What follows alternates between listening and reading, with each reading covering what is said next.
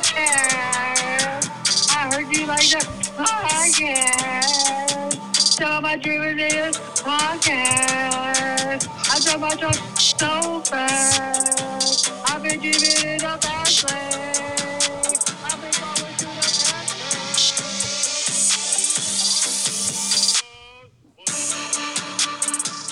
I forget. Are you a glasses wearer? I- Wearer? I am. I don't typically wear them on on my face in the real world, but I wear them around the house sometimes. That's we- that's weird, contact 'cause- wearer. Because on your hands, they don't work that well if you wear them on your hands. No, they don't work saying. that. They don't work that great when you do it like that. Okay. Uh, yeah, contact lenses for me most of the time. Hmm.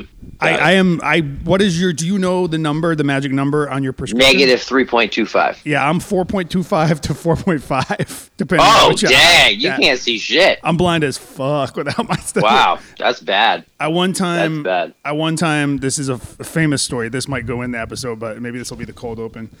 Uh, this there's a subcategory of Scott Sullivan stories that are humiliations I put myself through. this is one of the all-time humiliations I put myself through. One time, while at a music festival in New York City, uh, called CMJ, used to be the College Music Journal Music Festival, uh, where people from all over the country who work in college radio, which I did, would travel to um, New York City and get hotels they couldn't really afford because usually someone else was paying for it. And uh, then you would uh, go see music all weekend and party in New York City and get real drunk and rowdy and all that. So on the last day of the festival, I am. Uh, I'm in I'm in the hotel at the end of a really long day. There's some people going out to see like end of the night, like you know, two or three in the morning, New York City, uh, like hip hop. I remember the hip hop DJs were going out again on the last night, and the rest of us. That's were like- right. Because after the party is the after party. They were going to the after after after party, and we were That's like, right. we were pretty tired. And there was a girl on the trip who who I was uh, had kind of a crush on, and she wanted to stay back at the hotel, so I was going to stay back at the hotel and, and try to you know be charming around this girl, which I was not. I could not. I was unfunctional at that point uh, as a human being. I was pretty drunk from being out day drinking all day around New York City. And this is wild New York City where you could just walk around, drink on the streets, and there were strip clubs in New York Times still. It was a crazy time in New York City. It was before they cleaned it up. Anyway, at the end of the night, I cannot find the receptacle for my contact lenses. You know, the little plastic cases that you get for free when you buy the saline and stuff. So, oh, yeah, yeah. The little, yeah, sure. So I can't find it. So I find one of those rocks, like tumbler glasses that comes on the little drink tray in the hotel room. And I put some water in there. It's the best I can do, like from a bottle. You know, hope, thinking that that'll be less likely to give me an infection than whatever comes out of the tap in New York City. I put Well, my this, this sounds terrible I put the two contact lenses I have left because I am at this point 21 ish year old Scott, very stupid human being. Scott, prior to 25 years of age, exceptionally stupid human being, as this story will elucidate. So I take the two contact lenses, I put them in the water, and I leave them by the sink. I don't. Oh, no. I don't oh, tell No. I don't tell anyone else about this plan, which is already a mistake, but that's not how it ends. So I, I go to sleep. The last memory of this, I shouldn't even say this on the podcast, but the last memory of that night that I have is I'm like drifting off to sleep on one side of like a really large, like uh like I don't know, king size bed or whatever. The the girl that I like I, I think is really cute is on the other side of bed, like not like platonically, you know, way far away from me and she's watching some kind of softcore like pornography, I think, on the hotel TV, and I fall asleep. That's the last thing I remember. so that's This, this, that's wild, right? And, and then I wake up in the morning and I go to, you know, we have like a suite room, so there's other people coming in and out of the room anyway from like the other hotel room attached. It's a minor miracle that when I get to the bathroom, the the rocks glass with the water and the contact seems untouched. But Adam, over the night of sleep, this poor whoop low quality sleep that I had due to day drinking, guess what I had forgotten? what? That there were contacts in the glass and it looked so refreshing. No. So I drank the water and my contacts. No. I absolutely did, sir.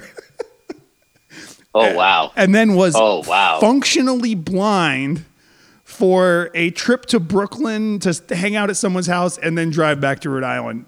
None of which I could see anything the entire time. It was awful. Uh, were you driving? No, my friend Jay Cougar, uh, good friend, uh, and very patient man because he had to put up with a lot of my bullshit because we were in a band for a few years, so we traveled together a lot. And this is the kind of thing I would do somewhat regularly. at that, Wow. At that point in my life, so Sir. yeah, Sir. this is the time. Sir. This is the phase of my life prior to meeting Adam St. Germain, which made me a better human. God. That's um Can you believe that that is actually a thing I did? I mean, for all we know, those contacts are still in your digestive system to this day. Thing about cup holders, they don't advertise it. Nobody will tell you, but I will tell you, Sullivan, the best thing about cup holders is they are the perfect size to hold your container of guacamole that you got from Chipotle to dip your chips in. No spilling, no muss, no fuss. Cup holders. and now is the part where I yell at my friend. Unless you want to yell at me, do you want to do the official thing? I think it's been so long, it, it would really be appropriate for you to do it. Ladies and gentlemen, and everybody else who is non binary or whatever you want to be, you are now listening to The Talk Show. It's a podcast I do with my friend Adam St. Germain. He's all the way up in Vermont, and I like to refer to him as my kind bud, Adam St. Germain. Was that a weed joke? I guess. I don't know. I'm Kind not- bud, I'm- right? Isn't uh, ki- yeah. kind bud is like weed? It's a weed thing that I don't know what it means, but I know that people say it. So that's Hey, what- somebody drop it in the comments. Let us know what kind bud means. I Is think it- it means. Is it really weed. a, type or a kind of, or is is it just a slang? I don't even know. I think I, I I'm gonna get I'm gonna guess here. I think kind bud just refers to weed in general. Like like it's a nice it's a bud it's a bud it's nice. It's You know, real, like, real oh, nice. Yeah, it's so kind. Yeah. that- that's why it's your, your nickname for this episode because you're you're a nice guy.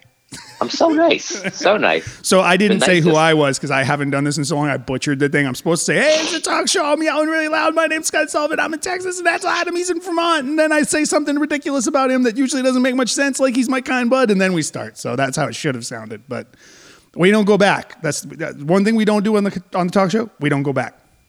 No forward motion only. Forward motion only. We have not recorded an episode of this podcast since I believe June. I looked it up the other day. I think that's correct. I believe it was June. It was June fourth. Yeah, yeah. Speak on that. Hold hold on one Up. second. I have a small visitor to the Oh. office. He- Hello, small visitor. Hi. What's up?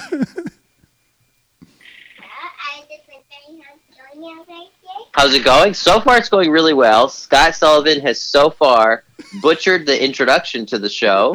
Badly, And, um, badly. We've just started uh, just a moment ago. Yes, and the fly swatter is on the floor, ready to defend against invaders. As they should be. Yes. Yeah.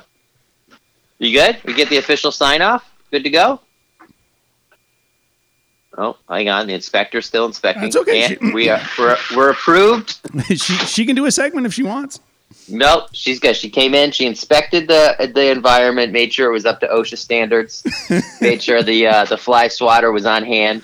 I like that she's concerned for your well being in that regard. She doesn't want the flies to get the best of you while you're stuck talking to me. I don't know what happens with this office, but there's these flies get in here, and I don't know where they come from. I don't know what they're doing in here. They just buzz around the window. Um, It's them New England flies. That ought to be the mascot of like the Red Sox. What, what the fuck is Red Sox? It should be the New England flies. they're very annoying. Uh, they're loud. So I, I yesterday I got myself a um, electronic fly swatter. nice. That sounds intense. Which I know, you know, like everyone has seen these things. Like they're like, oh, that thing's silly. It looks like a tennis racket, and um, there's a button that you press. And so far, I've gotten two flies with it this morning, and it makes an exploding sound when you get the fly with it. That's really sadistic, actually. It's well, it takes two D batteries. I'm not gonna lie. I think it's like it has a little more power than it really needs for the job at hand. there's a there's a product that I noticed while walking into the Home Depot the other day that I didn't stop to investigate long enough to give you a good explanation, but it appeared to be some type of air moving bug, you know, getting rid of device that was made to look like a large assault weapon. it's very strange. And I guess you point it and shoot it, and it like disrupts the it shoots air, and they don't like that, and they go away. It seems highly inefficient. Oh, I've see, I've seen that thing. Yeah, right. It looks like a, like almost like a rifle or something. Yeah, very strange. I like. I was. It was. I didn't have time to like absorb that mentally, but I was. But like, what if you don't? What if you don't have good aim? well, then you're in trouble. But even if you have good aim, I mean, all the bug needs to do is just move a little to the left, right? it's like, how is that efficient? I don't know. What do I know? And then there's there's some other what? There's some other fly gun that shoots salt. That's ridiculous. I don't I've, I don't have one uh, because the flies. You know, so far the battle I've been I've been winning the battle uh, most of the time. So I haven't resulted to the fl- the salt gun. But I also think like if you have the salt gun, you're shooting salt at flies or bugs in general. That's all well and good. But then don't you have salt all over the place? Yeah, then you got to clean up salt the rest of the day. I'd rather just let. How the- does that work? Yeah, just take the mosquito bite and be a man. Come on. It's very it's very strange. Very very strange. I don't get it. Adam St. Germain, in the intervening months from June to now, we're coming to the listener uh, in the middle to late, really, September. Labor Day's come and gone. Supposed to be cool in Vermont after Labor Day, is it? Um, it's been very pleasant. Yeah, it's been um, cool in the evening and very nice during the day. So I think it's been like mid 70s during the day. We've had a couple days that have like bubbled up to 80, but it's between 70 and 80. It's been a nice. It's a sounds, nice. It sounds nice, my wife. Um, so one of the things that we could do is try to recap all the adventures we've had in the intervening months, but we don't have enough time for that. So we're going to go to the big hits. Uh, was it July that we did IRR 10? When I say we, I mean you. Um, Or was that August? I don't recall. August. That was August. August. Is it Yes. is it typically in July or August or it changes? It fluctuates between like late July and early August. Gotcha. Listeners, And the only listeners the only reason it moves is this. it depends on it depends on what is going on in, in my schedule. Yes, yes it's, it's, as as all aspects of the IRR, it is Adam's whim. So we've recounted tales of IRR on the podcast before, but let the listener kind of know real quick in a nutshell what is IRR. IRR is the irreverent road ride.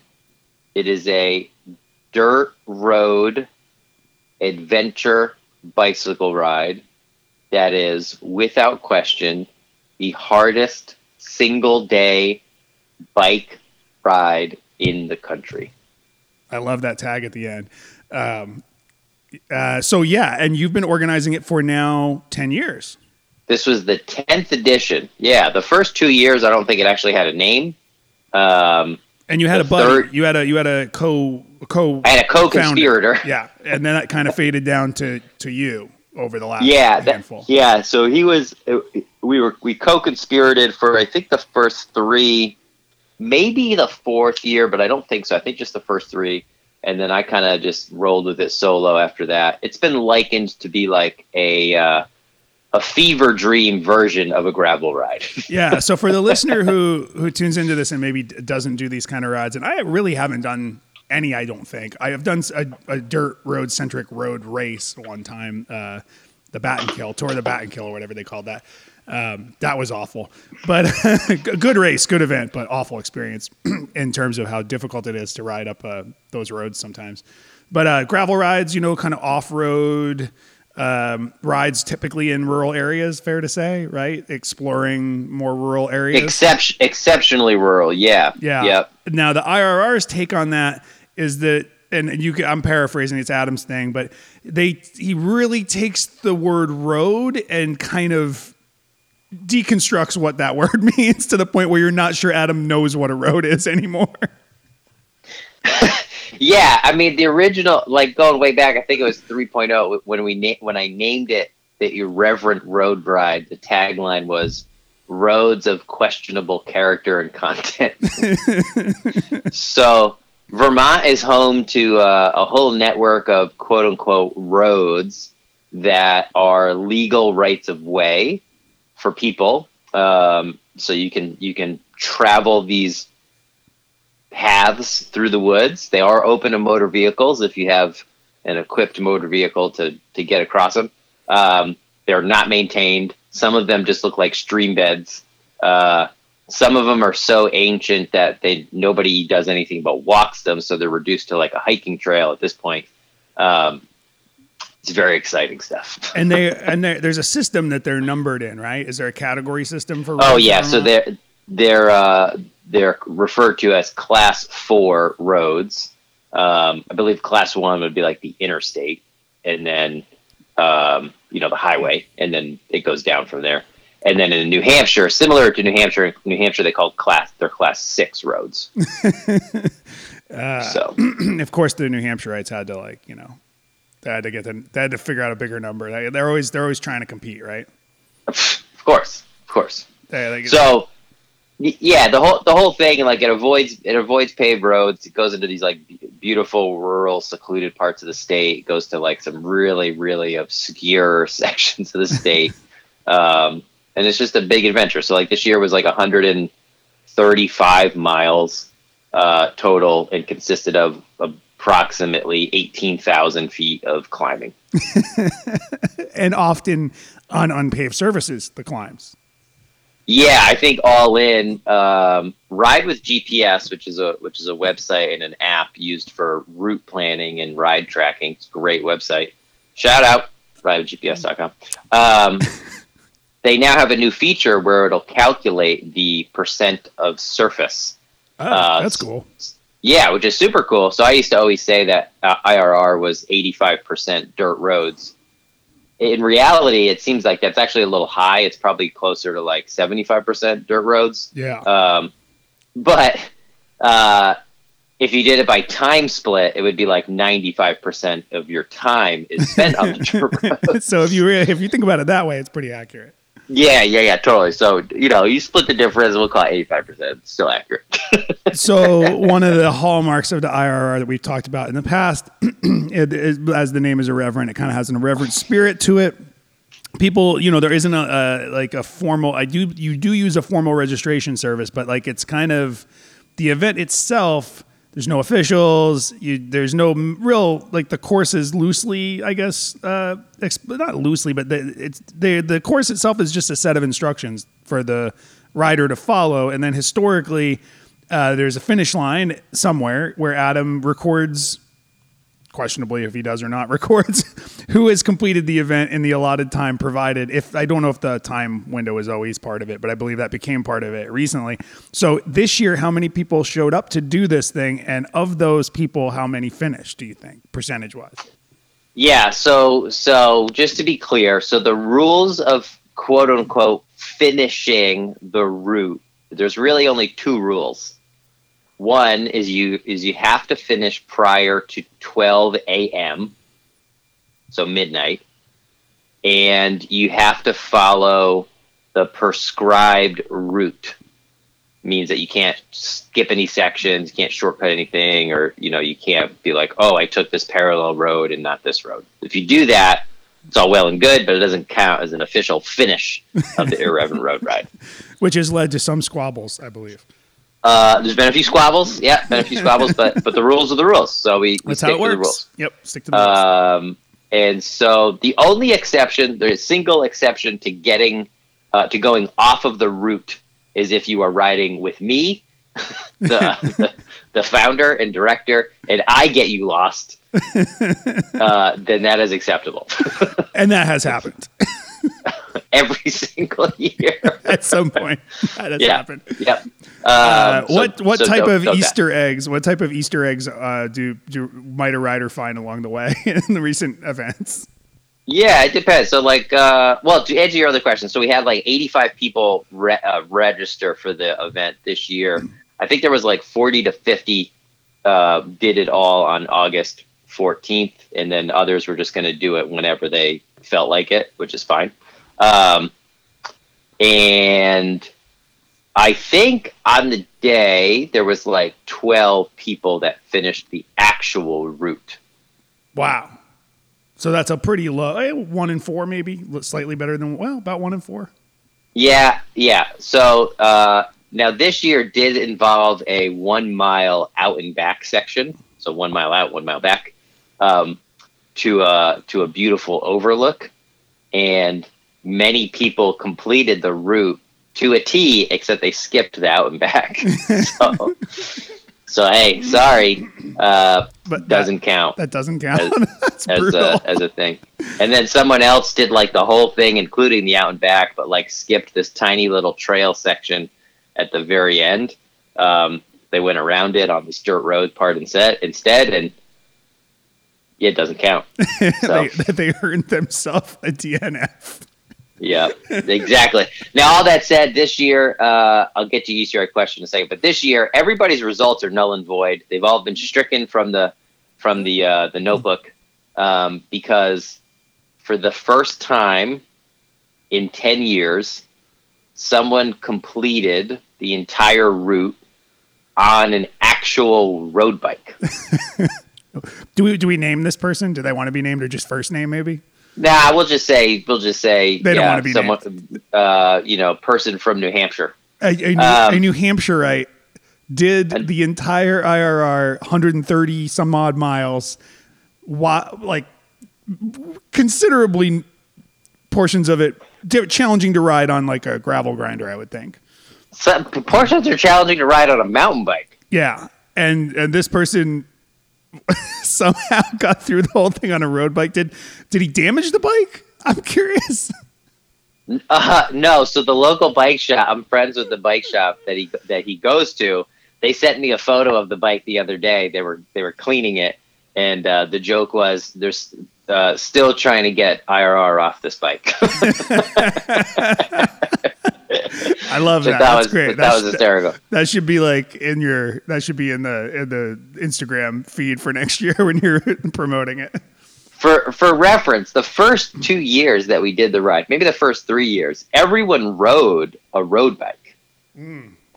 Like that was the thing. Like ten years ago, we were like, "Oh, this will be a funny thing to do on road bikes. We'll go places that you wouldn't go on a road bike." Like, Sure. and we had like straight up twenty three millimeter tires, like the whole deal. And then, um, and then it kind of like evolved from there. Gravel riding got bigger, and, and the bikes got better, and equipment was more available. And you know, turns out it's way more fun to ride the appropriate bike than to, than to not. in general, Um, that rule is that rule does hold in most situations. You know. Yeah, and then over ten years, like the route has gotten progressively more challenging every year, and it includes more and more uh, questionable sections of road, and like some. I've actually used mountain bike trails a couple of times, like he cut through mountain bike trails and things like that. So the fact that he did it on a road bike is just like off the charts, insane. So he, Um, he is the single winner of IRR 10. You would say. Yes. Yep. uh, yes. Absolutely. And um, and uh, like I say, like in the first three years, we rode road bikes. This is true, but we did not ever complete the actual planned planned course. we, we always got to like a certain point and just threw in the towel and quit. It was too hard. so I love it. I love it. That's great. Uh, so IRR keeping the spirit going. Year number 10. Uh, do we do this thing again next year? Does it roll on? I think so. I mean, I, I don't know. People's appetite to c- keep coming to do it is doesn't seem to be going away. Um, the event offers absolutely nothing in terms of in terms of uh, experience, which to me is kind of the beauty of the whole thing. Like, there's no um, there's no aid stations. There's no um, There's no medals. there's no medals. There's no after party. There's no finishers reward. There's no, there's nothing. Um, you know, it's just like this big event. You're going to go challenge yourself and try and do it. And very likely, if you complete it, come out a changed person on the other side. So love it. So Yeah. that's IRR. And then tune in uh, basically 10, 11 months from now, and we might be talking about the date for the for the next one. Or did you already pick a date? I don't know when you picked the date. no, I usually pick the date like in the in the late winter, so like Yeah. February or so. I'll throw it up on BikeReg. We'll get the dates, and then I'll provide zero details um, leading up to it until maybe July, and then I'll give like a couple breadcrumbs, and then people don't get the route uh, sent to them until the Thursday before. So just this two, is- two days before. kind of a dumb uh maybe we'll, we'll keep this part short but how what's the logistics of the route what, what format does it get sent to you in Like how do Uh, you re- I- how do you receive that information? Yeah, so you can. I send it in in four. I think four available formats. You can get like a straight up old school cue sheet that'll say like, "Go 0.5 miles, turn right on Oscar Brown Road, travel 1.2 miles," and like that's the old way to do it. Yeah. No map. It's just directions.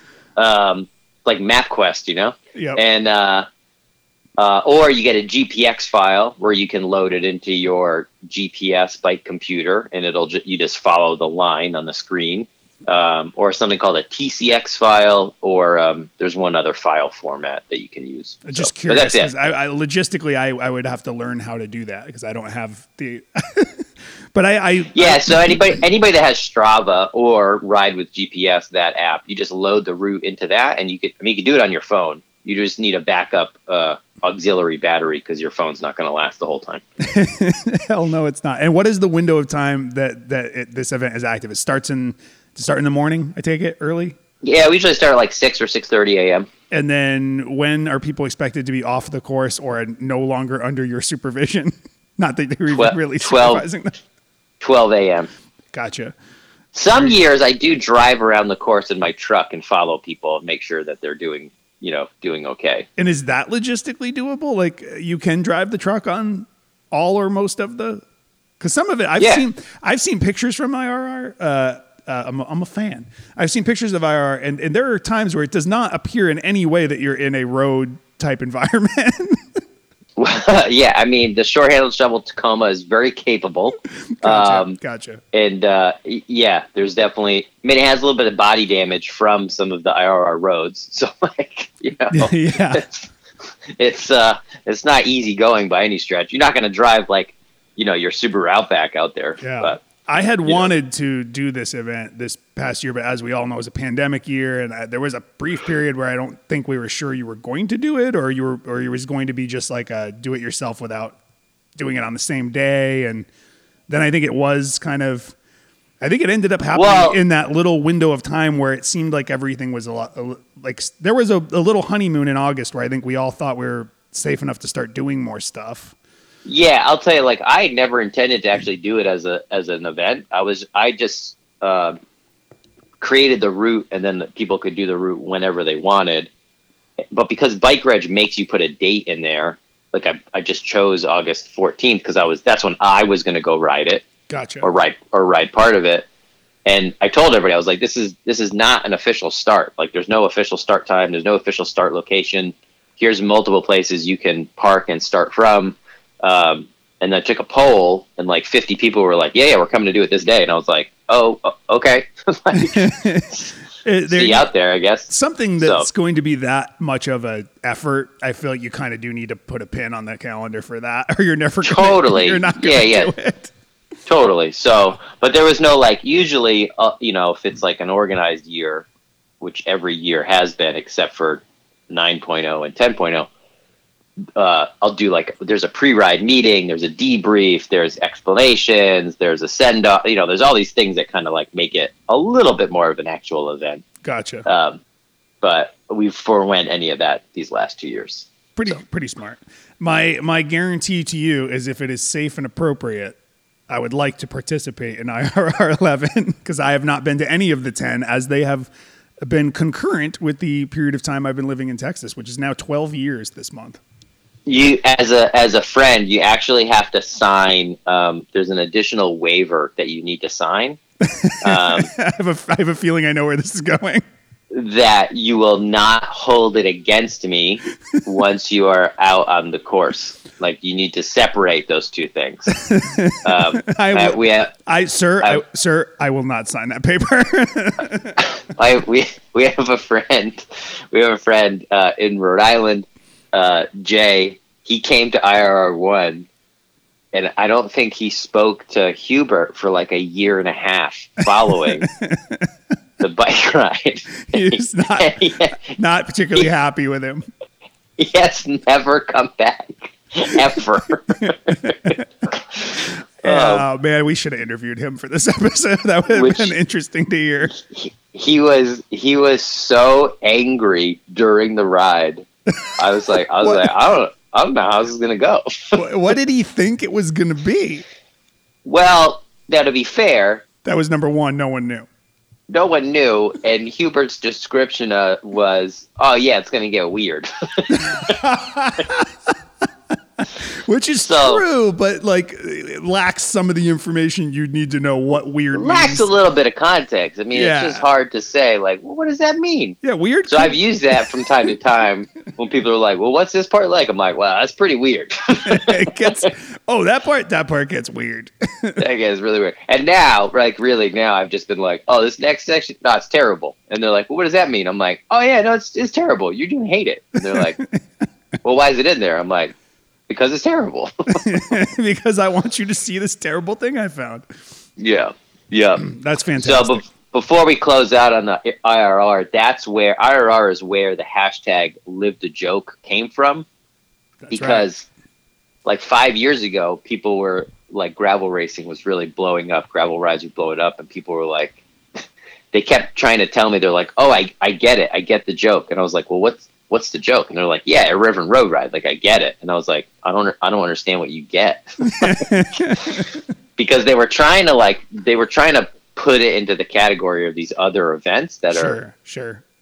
that are more enjoyable and uh and whatever and i was just like i was like no there's no there's no joke like this is just the thing it is it is what it is so i kind of harnessed that idea and we and would just you know hashtag live the joke right just go for it so Go for it. Go, go all the way. If you're gonna do a gravel ride, why not make it weird?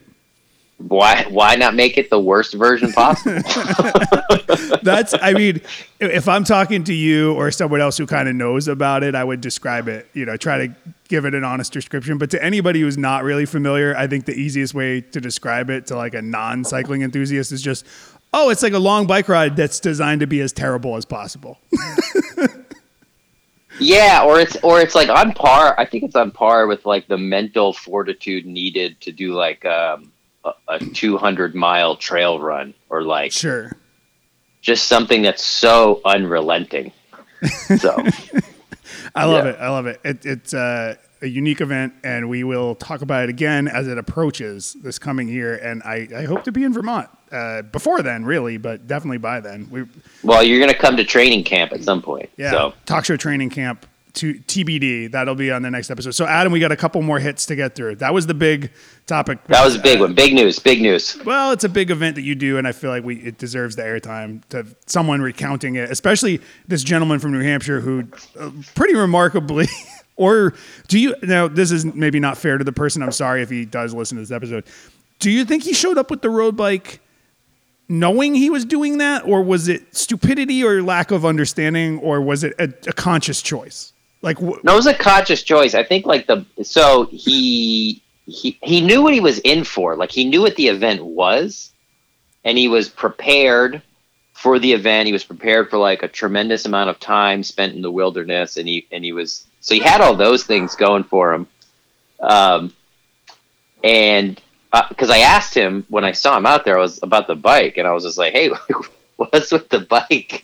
and he was like, "He's like, oh well, I thought it would be faster and lighter than my than my full suspension mountain bike." So Pretty- he made a conscious conscious good. decision. Yeah, he made a decision. He's like, "Oh, this will be better," and he said, "He goes." After all, the name of the event was the Irreverent Road Ride, and I was like, "Yeah, that's like an interpretation." I, again, there's a lot of there's a lot of the use of the word road in the name of the event that is ironic. I think more than than it is sincere. I, I So- have I have also now been joined by a small person. Hey Ollie, what's up? You want to stay down here? You can stay down here. Homie's got his fidget spinner. He, he won at school for being extra good the other day. He's rock- Nice. He's rocking. there you go. Fidget spinner's kind of cool. I didn't know. Was playing with it. Apparently, I'm about a five year old when it comes. I've to never, I've never had one, but they, but but they seem. I mean, it seems interesting. I'm gonna do it. it's kind of fun. yeah, why not? Why not? Uh, next topic, Adam. Natural segue here. We've each had a little one uh, get on the mic today. Back to school. How has it been in Vermont for back to school? Edie starting kindergarten, correct?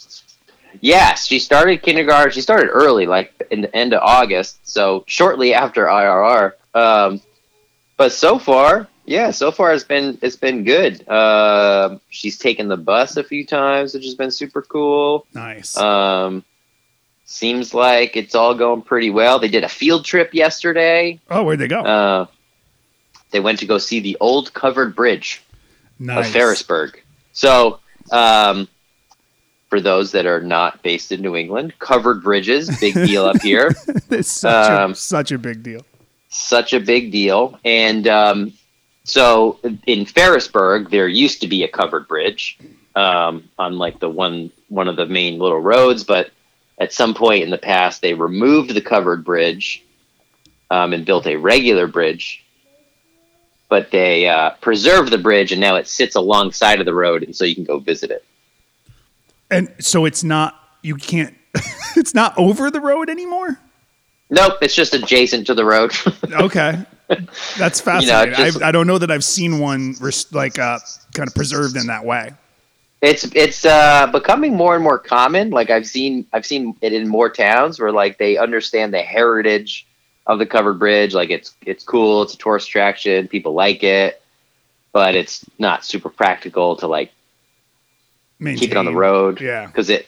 I mean, it limits the size of the road, right? Like they're really narrow. They're like one car wide, Sure. and uh, they have height restrictions. So like you know, it just kind of limits like what you could. And I think uh, a lot of it has to do more than anything else to do with like fire trucks. oh That yeah. they can't they can't necessarily get the fire trucks uh, over the covered bridges. So That does make sense. You kind of want a fire truck to be able to go wherever the road goes. I mean, generally speaking, I think you know it seems like a good idea. you don't want those guys to have to think about workarounds in the middle of an emergency. Yeah, you don't want them to have to take the scenic route to get to your place. Like that's not going to go well. So Totally, totally. Yeah, back Yeah. to school here about the same. I think I think both of our children started within a few days of each other because we do an August start here too, which wasn't Yeah. how it was growing up in Rhode Island, but it is how it is in a lot of parts of the country. And uh, it's been good, you know. There, there's all all kinds of politics and stuff going on in some areas, but it really I feel pretty insulated from it. Like they're wearing masks at his school and until things evolve to the next phase, they get vaccines or whatever for the little ones, and um, it's been going good. The- new school, the where his kindergarten is, is very close to our house, which is kind of I don't know. It's just nice knowing that he's close by. I guess during the day. yeah, And, yeah, uh, yeah. Good teacher. We are so lucked out in that regard. So So the the question that everybody asks me from like an from older generation, so like our parents' generation, I say, "Oh yeah, yeah, she just started school," and then their immediate first question is full day or half day, I and then I'm not and I- aware of that being an option. well, that's what I said. I said, "Oh, is that a thing?" I said, "I don't know. She's there for the full day. It's a regular day." I and then they go. Oh, that's a long day, and I'm like, is it? Isn't everybody go to school for the same amount of time? I think possibly they're older and they're misremembering what kindergarten was like, or it's changed and I just don't know. But I know that pre-K four, which which Ollie did, there's more of. I think some of those programs are offered as like um, come a couple days or come a half day or whatever. You know, when when Ollie went to, um, he did Yeah, like a pre-K, like a like a like a preschool daycare thing. That's what I'm saying. Yeah. So I think maybe they're they're forgetting that kindergarten is where it really does separate off into institutionalized school. Like you're at school. it's not uh, Right. It's Okay. not like some side thing. You know. That's okay. So that's what I was thinking because it's literally it's been like the number one guy. They're like, oh, full day, half day. And I'm like, full day? It's like a it's a regular thing. It's like a So, school. It's in, in Yeah. you, and I think you know kindergartens usually are included in either a elementary that goes to like sixth or higher, right? So like it's it's it's in the subset of like you know the school where you go to school to like sixth grade or whatever. I don't know, but yeah, Yeah. So so same deal here. Yeah. It's all it's all in one building. Um. Yeah. They're all in the same the same place. So yeah, it's been it's been good. It's interesting as a parent. It's it's a, a little bit of I don't know how much you guys feel it there. Uh, you guys have a really high vaccination rate and a, a more liberal sort of uh, state mentality, obviously, than where I'm at. But um, what do you feel like the parental anxiety levels like about having the kids at school? Because you know it's a big decision, I think, for most parents to like go back to the IRL school. Uh. Well. So we know Vermont is predominantly a blue state, uh, etc. Right. Although, But- although I think you're what you might be about to say is th- there is a, a very like in many parts of the country a city versus rural divide there. I think. Yeah, yeah. So we're in the we're in much more, well, not much more. We're in a rural area. So I think the vibe down here where we are, it gets much more mixed than if we were up in Burlington. Sure. Um, but it seems like you know everybody at the school is um, they're on board. Like it seems okay, and nobody. It doesn't seem like super high. Um, you know, stress levels or, or extra anxiety about. I'm sure people are anxious about it. They are, but sure. everybody sure. seems pretty comfortable with the guidelines that are in place, and so Yeah. there's like a certain baseline anxiety that I think is just a part of what's been going on the last couple of years. But I think past that, um, if you're lucky enough, like I think it sounds like both of us are, to have your child in a school that is got a plan, sticking to the plan, and executing it, it doesn't feel that bad. Like I feel. Well, even even you know, and that's all on top of like the regular anxiety of like your kids going to school. period. you know, yeah, yeah. The, just the, the like, different like if you stripped all this away, it still would be, you know. right. Like it- that was the thing when when when she was like she asked us, she was like, "Hey, can I take the bus?" And we were like, "Uh, Ah. I don't know." And then I was like, I was like, "Well, I took the bus." I mean, like, and she showed. I don't know if I t- I don't know if I took the bus in kindergarten. Yeah, it's one thing to Yeah. put, to put the kid on the bus, but if if the kid shows interest, then it's like, all right, this is an experience you want to try. Let's see how the bus is. Well, in full disclosure, this is how I thought this was going to go. She was like, I want to take the bus. And we're like, cool, you can totally take the bus. And so we did the thing, and I was like, she's going to take the bus. She's going to hate it. And then she's never going to want to take the bus again. Um, and then she took she took the bus to school. She took the bus for home from school. And I was like, how was the bus? And she was like, it was great. And she wanted to do it again the next day. And so I was like, well, uh, okay. Threw you for a curve.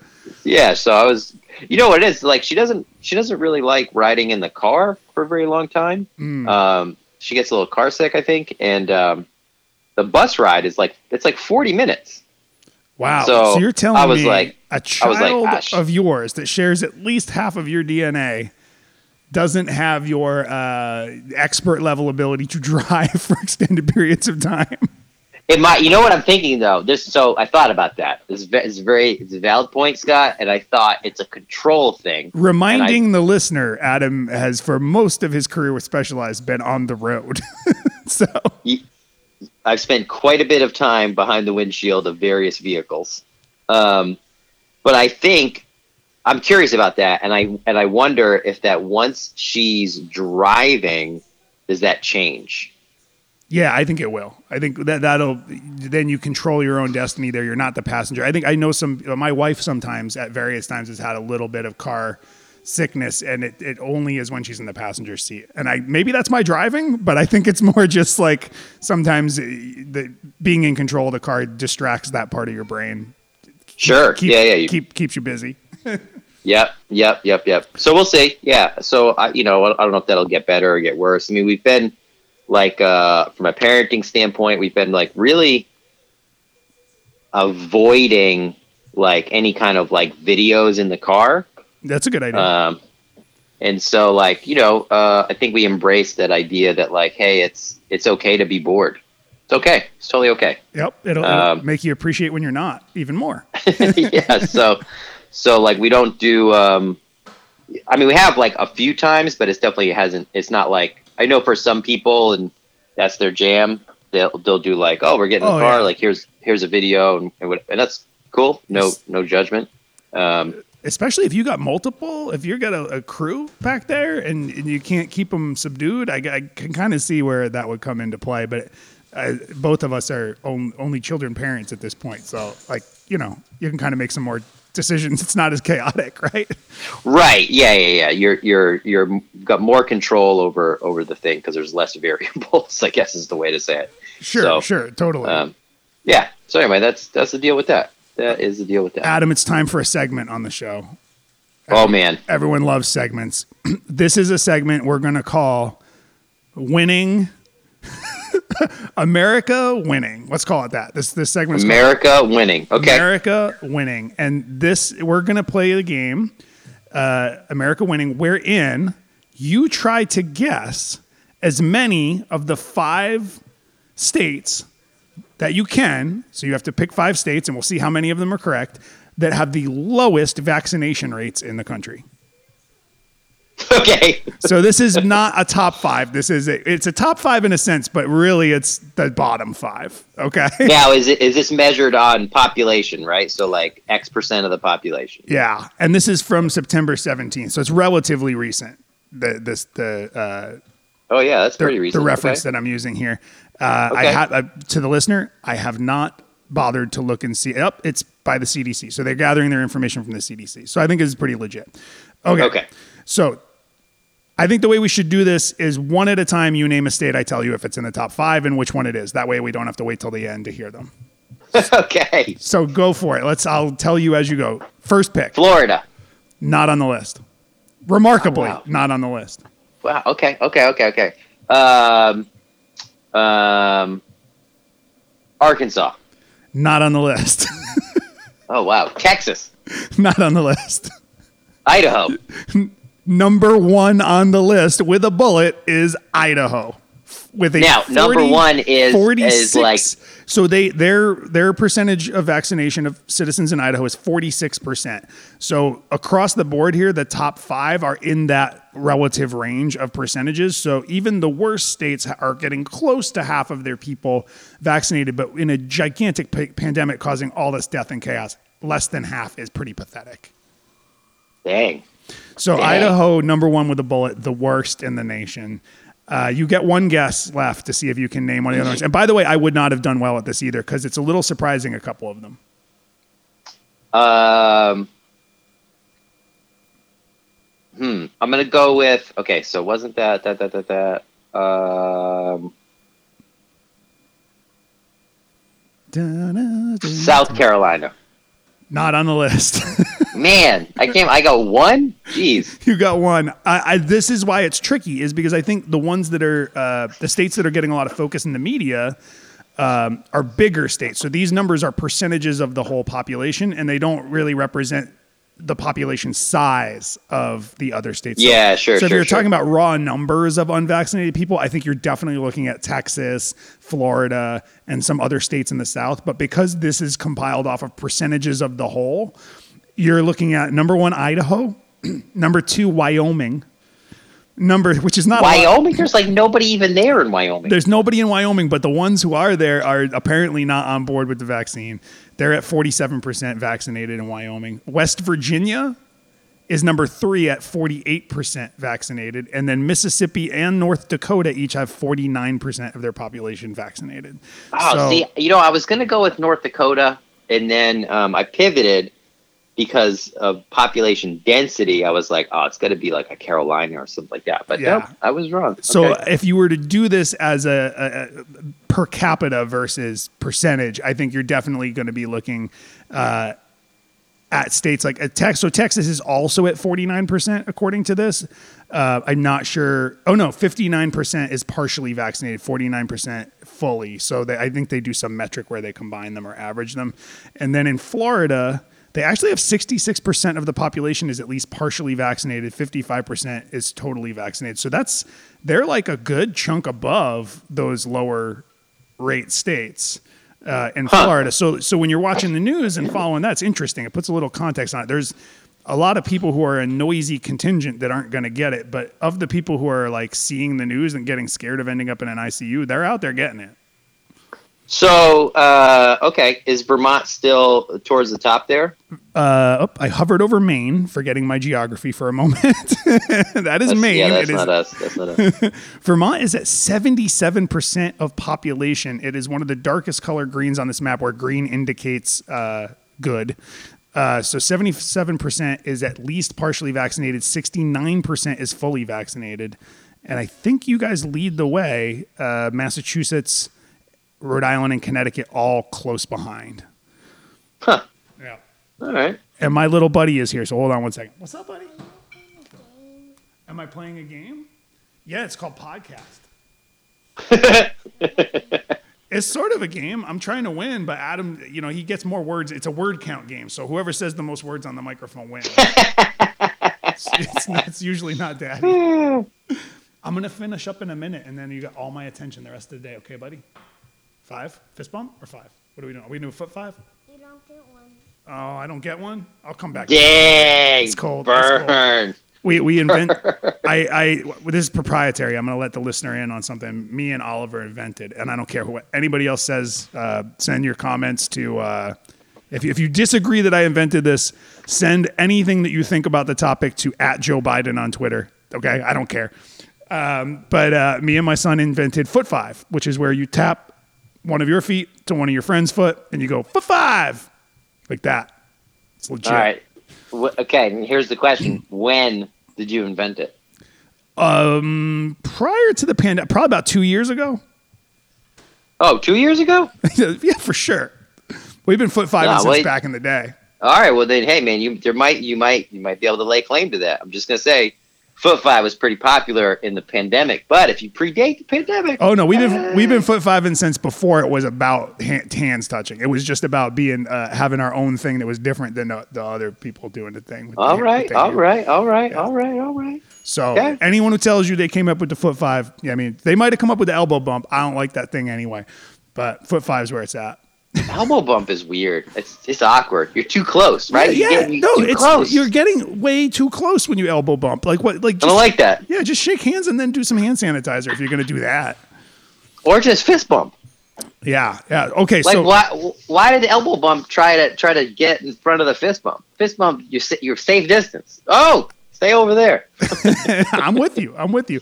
Okay, I had some other things planned, but uh, we we got the full family force downstairs. Brittany Shane's getting ready to go. Hey, for the listener out there, if you're in the Comfort, Texas area today, you will not hear this because I will probably not post it till this evening. so don't worry about it. But my wife will be playing. Just know that you missed out, people. You yeah, she'll be out. playing at Bending Branch uh, Winery in uh, Comfort, Texas. Delicious wine, beautiful location, uh, lovely music for two hours, three hours. What are you playing? Three hours, man. Can you imagine that? She's gonna play about sixty songs. Hey, can you ask her a question? I'm curious. Yeah. How like how long does it take to build up the endurance to be able to play the guitar for three hours? We're gonna. She's gonna answer on the mic real quick. She's gonna. She does not want to do this, by the way, but I'm gonna make her. not make her. I'm gonna ask her nicely too. That sounded weird. Um, Adam Saint Germain wants to know how long it took to build up the endurance to be able to play the guitar for three hours, and and what it, it- I think I'm gonna add tack on a part of this question. Is it physically difficult? Like what? Where do you feel it? Like what? What do you? What is hard about it? uh, because we've had conversations, but the listener might not know what it's like to play guitar for three hours and sing. Yes, it's physically difficult for sure.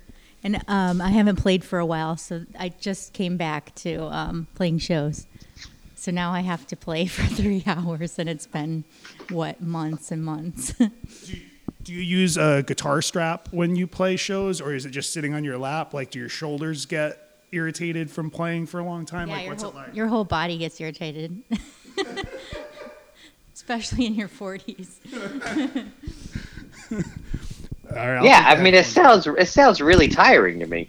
It, it is it, it's it is tiring, and she does gigs between two and three hours. So three hours is on the longer end of the gigs, but it's the difference between like what forty and sixty songs for like the time. Like when you do two hours is like forty songs. Yeah. Yeah, so 40 and 60 songs. So, you know, it's kind of the mental agility of like having to kind of be able to quickly, you know, go between the different chord progressions and melodies. And some of them are covers, so people are going to notice more if you kind of butcher something, which, which she doesn't do. But, you know, like versus if you're playing your originals, you can kind of flub here and there and no one's going to really notice. It's interesting. All right. But since she's doing that and my little dude is is is ready, we got time for one more segment on the show, or maybe one and a half. But we're gonna make them quick. You can go do your thing. Um, okay, Adam. We were gonna talk about a couple other things. Oh, we we had a an idea for uh, talking about. We'll just do it really quick. Sunday morning podcast. What do you think about that, Adam? Making this I a thing we do on Sunday mornings as a, a general programming uh, schedule. Yes, I think we need to lock it in. So Sunday mornings we're going to podcast over coffee. It's going to be a little less disjointed, hopefully, because the ones where we do where I have a beer in my hand, I tend to like forget what we're talking about occasionally. So we want to avoid that. Uh, and uh, we we have challenges that we do on this podcast. So even though we're going to kind of wrap up here soon and save some of these topics for next week, Adam, I want to know what you're thinking. I think September. I think we're just going to hold steady here, but but we're about to hit the beginning of October. We need a challenge for October, and then if you have any overarching challenges for the fall that you're thinking about. Oh, wait, uh, October. October. You could come up with something that's a challenge to do by October. That gives us a something like ten days, twelve days. I'm just gonna say, look, if all right, here's the deal. I'm gonna give myself days, I believe. challenge. You can have the same challenge. October, okay. My challenge is if it ever actually shows up, I'm not convinced it will. um, the the uh, the best self journal. If it shows up in the mail, I'm gonna make sure I use it every day in the month of October. I love it. I have mine here. Hold on one second. Hold that thought.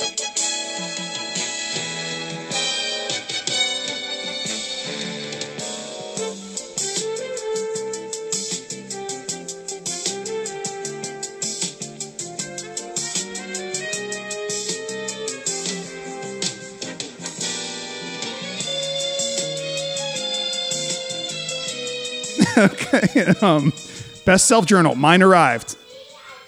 Yeah, lucky you. So it's a it's a great it's a great journal for keeping yourself organized and getting after it. However, Scott and I recently had a rather poor customer service experience with the company. Now I'm So- gonna I'm gonna let you explain while I go talk to my kid for a second. You tell the listener in a nutshell what happened with the with the customer service experience. I will. Yeah. So uh, we went to go order the product, and I booked it on August 23rd. It is now September 18th, I believe, and uh, the thing hasn't shown up in the mail. I reached out to them. They said, "Oh no, no, that was a pre-order. Nowhere on the website, nowhere on the invoice, nowhere along the way did it ever say it was a pre-order. Uh, it still hasn't shipped. Scott's has shipped." uh, and it arrived the other day, which also doesn't make any sense since he ordered his two days after me. Um, but anyway, they said, "Hey, thanks for your patience. Uh, that was a pre-order. We'll be shipping those in September, so we've got another ten or so days. We'll see if they can actually fulfill on the uh, on the promise." Not impressed. One star review. And I don't know if you included this because I was away from the microphone for a moment, but I only got mine shipped to me after I left a nice but negative comment on their Instagram feed. Well, but I was, but that's what I was saying is that you received yours, but you ordered it days after I did, so uh, Yeah. that also doesn't make any sense. And we both left them kind of a not mean, but you know, what the hell, guys, message. And mine prompted a delivery and yours didn't. So they even that didn't we only had a 50% success rate.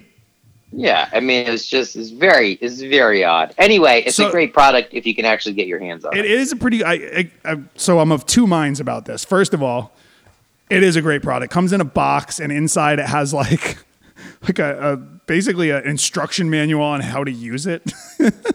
Yeah, right, a thing right, about right, right. daily rituals, uh, and then like a fold-out calendar you can use to track a goal over a period of weeks. Very, I mean, very cool. The one thing I would say to the CEO of the Best Self Journal, you might want to try using one of these things.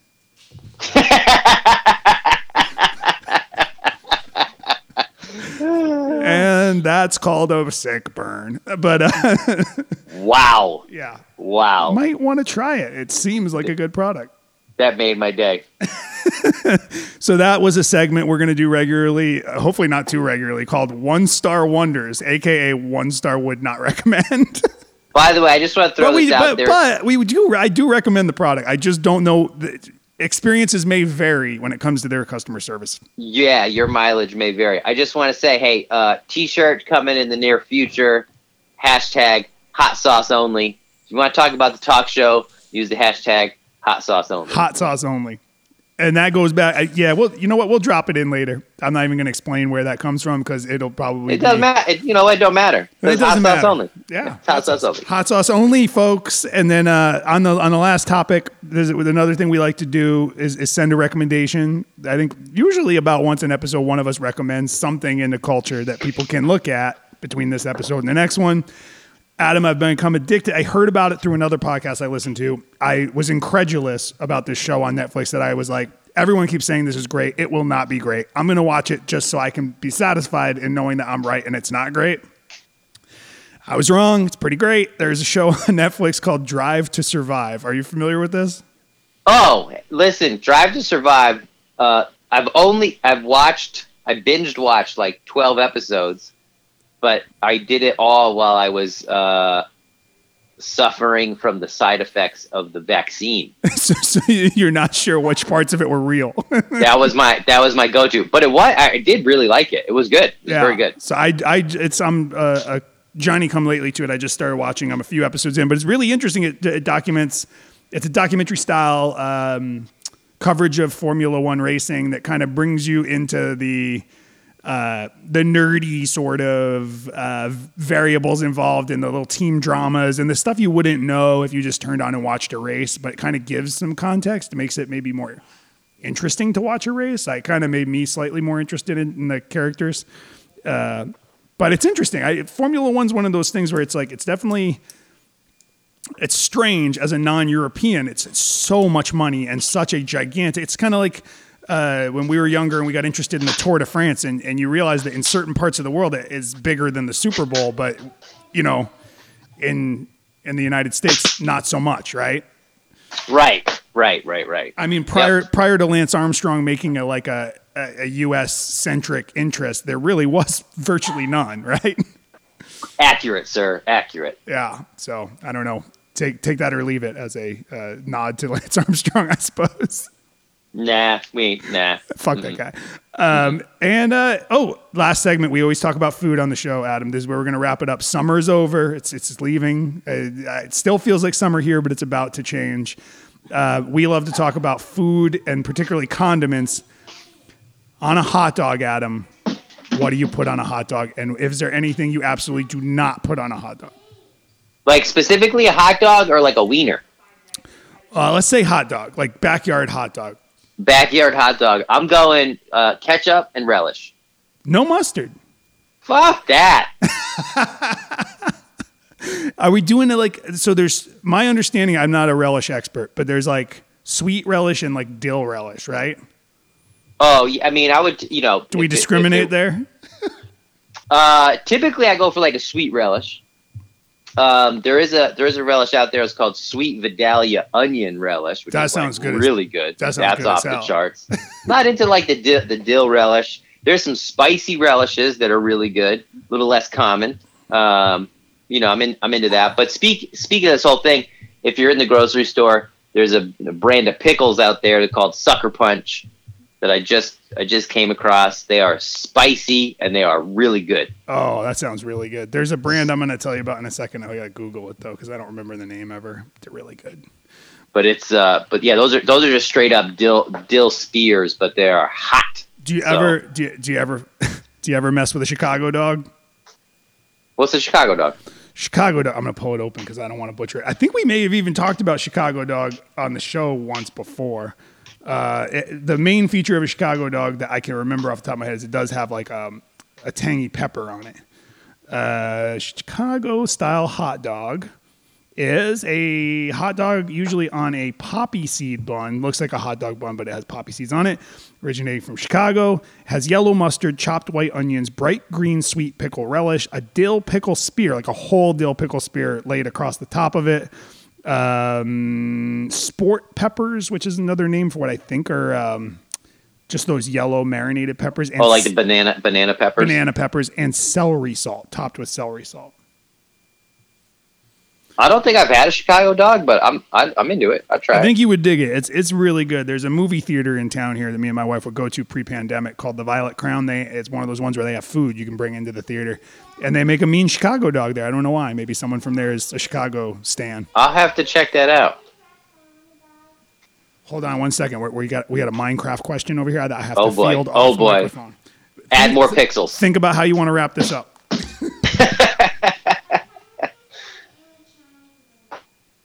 I've never played Minecraft.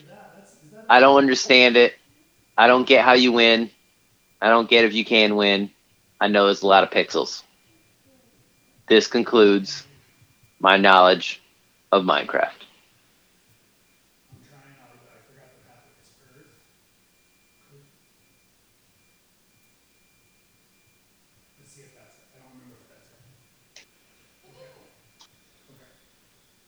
Better be if it's violent. Otherwise, we're gonna have to turn it off, doll. You know that. We keep it real. We keep it real nice. We, we don't like violence. Only- Hey, we like some violence, but mostly. you not. got your you got your UGG boot, UGG boots and chunky sweaters out for basic basic bitch. Uh, can't. You got to edit that out. You can't keep that in there.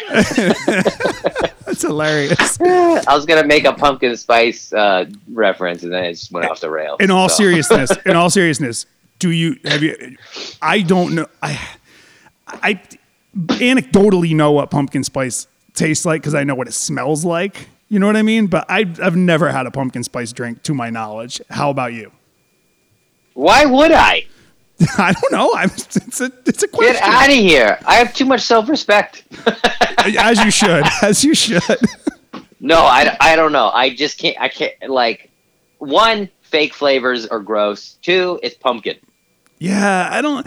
The only It's like thing it's double. is double no good. The only thing that interests me, food or beverage wise, about pumpkin is pumpkin seeds roasted with spices. Oh. Allie, Allie, Allie loves pumpkin seeds. oh, that's one of the joys of the fall season. But other than that, I'm kind of like pumpkin's not. I guess even pumpkin pumpkin pie. What do you think? No, Interested? I'm not into. I'm not. No, not interested. I'm not into pumpkin at all. yeah, no. The seeds are the good part. The fleshy part, nah, I could live without.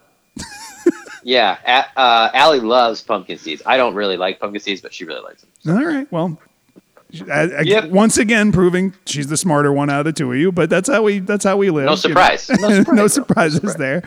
All right, Adam. I think we did it. We're gonna start trying to do these on Sundays uh, and keep them to you know around the hour mark, which I think with editing we have achieved.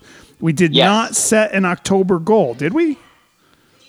Yeah, we're gonna We're gonna use do the your, journal. We're gonna journal do the journal. every day. Every day. Okay, okay. And uh, I'm going to throw one more onto it. I'm trying to train for a 50K in November, and I'm doing a terrible job so far, but I will get there. So that's my uh, accountability challenge for the season. It's not till I forget the day. I think it's like the 14th, somewhere in the middle of November. Uh, and it's a trail run with uh, the maximum distance they organize that day is 50K. So I'm going to do that. Oh well, and then uh, you know, uh, overarching goals here. If anybody has any advice on how to gain uh, weight, let me know. Adam's trying to get uh, competitive for CrossFit challenges, and he's a little bit on the petite side for that. A which- little, a which- little on the petite side. Which yeah, for a guy who lifts it. a lot of weights all the time is a funny concept, but you know, there's an optimal power to weight ratio, right? Yeah, I got. I need another like uh, ten to twelve pounds. Send recommendations for things that will fatten you up to Adam St. Germain. Remember, he lives in Vermont. He already knows about ice cream, but so keep it. I got the ice cream. I got it. Yeah. Outside of that, what else do we need? Let and and on a final note, our commissioner, the Matt Newell, Newell is currently residing in Idaho, is he not? Yes, in Boise. Okay, so we implore the listener to send your thoughts and prayers to Matt Newell in Idaho, and the, that the good people up there get their shit together. Oh, and Scott, before you go, this is very important. This is very important. Make sure you watch the video I sent you about that long form joke because it is really funny. I started it, but it was too distracted to finish it. I will finish it later You got to commit the two minutes to watch it. It's worth it. Just telling you. I, I'm now being told I need to purchase a game of questionable origin on the iPad, so I need to go to be uh, full dad mode. Oh, you got to You got to get in on that. Focus on that. Yeah. We did it, buddy. We're back. We're back, baby. Hey, We're back. eh, P.S. Newell, suck it. All right. And on that note- has ended. Let us go in peace. Let us go in peace. Happy Sunday. Holla.